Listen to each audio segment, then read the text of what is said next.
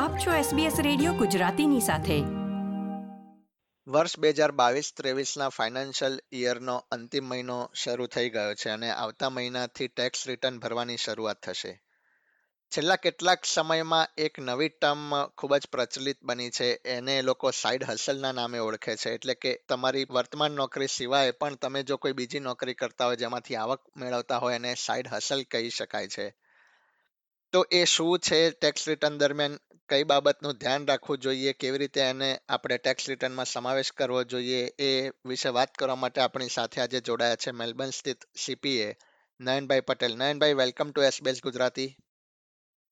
Thank you Vatsalbhai. ફરીથી મને SBS ઉપર માહિતી આપવા બોલાવવા બદલ. નયનભાઈ છેલ્લા કેટલાક સમયમાં એક ટર્મ ખૂબ જ પ્રચલિત થઈ રહી છે. એ છે સાઇડ હસલ તો એ શું છે? થોડું સરળ ભાષામાં સમજાવી શકો? હા, વત્સલભાઈ. જ્યારથી ઇકોનોમી વોલેટાઇલ અને જ્યારથી આ કોવિડનો સમય દરમિયાન સાઇડ અસલ એ વધારે પોપ્યુલર થઈ છે. એ કોઈ નવી ટર્મિનોલોજી નથી, પણ એ જસ્ટ સ્પેશિયલી જ્યારે ઓનલાઈન ટૂલ્સ જ્યારે વધ્યા છે અને people are more deciding to pursue the income from online or side income જ્યારે અલગ અલગ સોર્સ દ્વારા એ કરી શકે, એને સાઇડ હસલ કહે છે.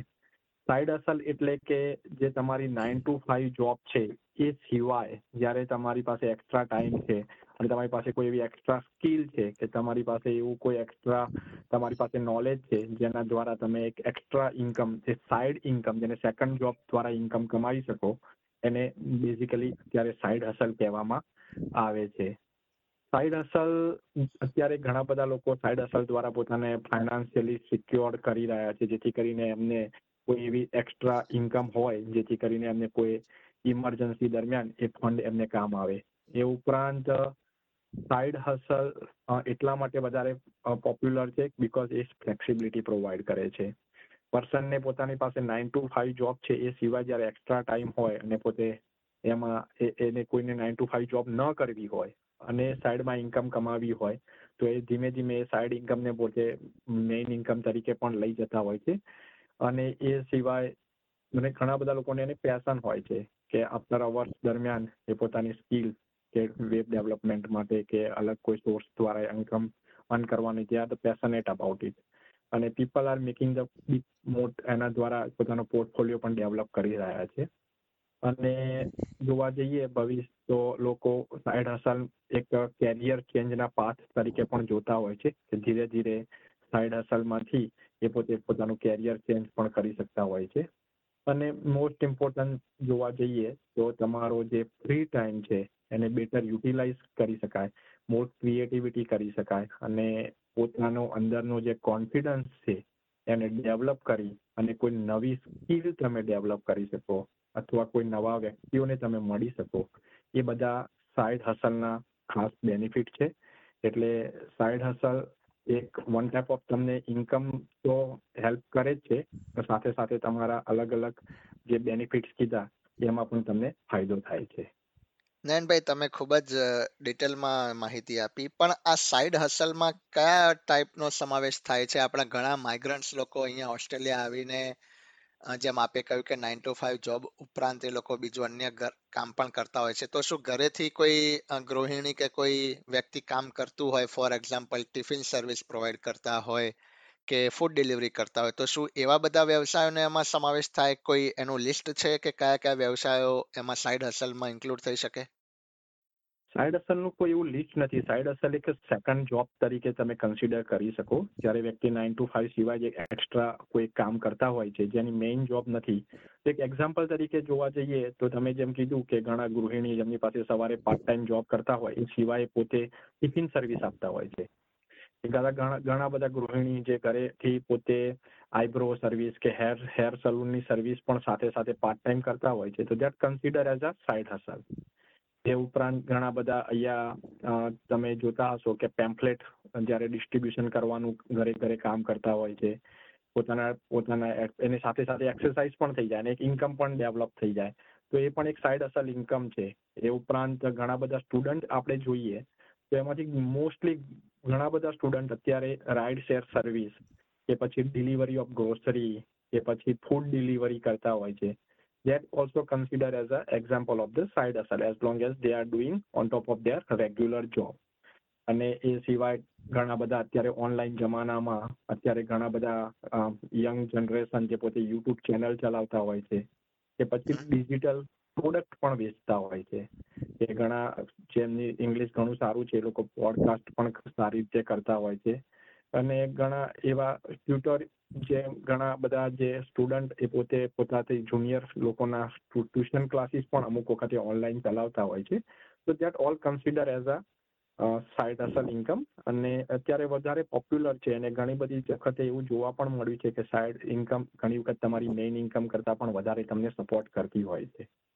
તો નયનભાઈ, આ તો થઈ કે સાઇડ હસલની આપણે વાત કરી કે આમાં કઈ કઈ પ્રવૃત્તિનો સમાવેશ થઈ શકે. તો આગામી મહિનાથી જ્યારે ટેક્સ રિટર્નની શરૂઆત થશે, વર્ષ બે હજાર બાવીસ ત્રેવીસનો ટેક્સ રિટર્ન ભરવાનો સમય થશે, ત્યારે આ સાઇડ હસલની જે ઇન્કમ હોય, જે એક્સ્ટ્રા ઇન્કમ એને ટેક્સ રિટર્નમાં કેવી રીતે દર્શાવી શકાય? લોકોને એવું લાગતું હોય કે મારી ઇન્કમ ઘણી ઓછી છે, એટલે ટેક્સ રિટર્નમાં એનો ઉલ્લેખ ના કરીએ તો ચાલે, પણ એઝ અ એક્સપર્ટ તમારો, તમારી શું સલાહ છે? કુશલભાઈ તમે ખૂબ સારો ક્વેશ્ચન પૂછ્યો. અને હમણાં જ એટીઓ ના ડિરેક્ટ આસિસ્ટન્ટ કમિશનર ટીમ લોએ પણ ન્યૂઝની અંદર આના વિશે જણાવ્યું હતું કે આ જે ઇન્કમ છે એ સાઇડ અસલ ઇન્કમ એ ટેક્સેબલ ઇન્કમ છે as long as they are not hobby તમે વન્સ ઓફ કોઈ એક વખતે કોઈ એક એક્ટિવિટી કરી વિચ ઇઝ તમારે એમાં કોઈ મની મેકિંગ નો તમારો ઇન્ટેન્શન નહોતો તો એ બિઝનેસ સિવાય જો તમે આ વસ્તુને રેગ્યુલર બેઝિસ ઉપર કરતા હોય કે જેની અંદર તમારો પ્રોજેક્શન હોય, તમે બિઝનેસ પ્લાન દ્વારા કે રેગ્યુલર એક્ટિવિટી કરતા હોય, તો એ બધે, બધી એક્ટિવિટીને ટેક્સેબલ ઇન્કમ તરીકે ખાસ ગણવાની હોય છે. જ્યારે ટેક્સ રિટર્ન કરીએ, ત્યારે આ બિઝનેસની આ જે ઇન્કમ તમે અર્ન કરતા હોય છે, એને મેક શ્યોર ઇન્કમ બતાવી.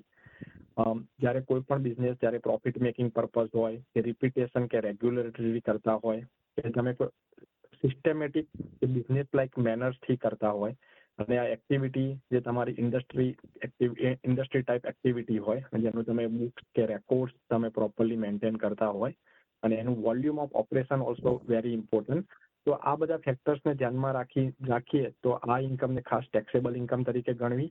મેક શ્યોર આ ઇન્કમ તમે કોઈ રીતે ભૂલી જશો તો એટીઓ પાસે અત્યારે એટલા સારા વે ઓફ ડોક્યુમેન્ટ એટલે સારી ફેસિલિટીઝ છે કે ફાઇનાન્શિયલ ઇન્સ્ટિટ્યુશન દ્વારા, કે ઓનલાઈન માર્કેટ પ્લેસ દ્વારા, કે રાઇટ સોર્સિંગ એપ્લિકેશન દ્વારા, કે ઘણા બધા અલગ સોર્સિસ દ્વારા એટીઓ પાસે આ બધા આ બધી ઇન્કમ કોઈને કોઈ રીતે એમની પાસે એમની પાસે હોય જ છે.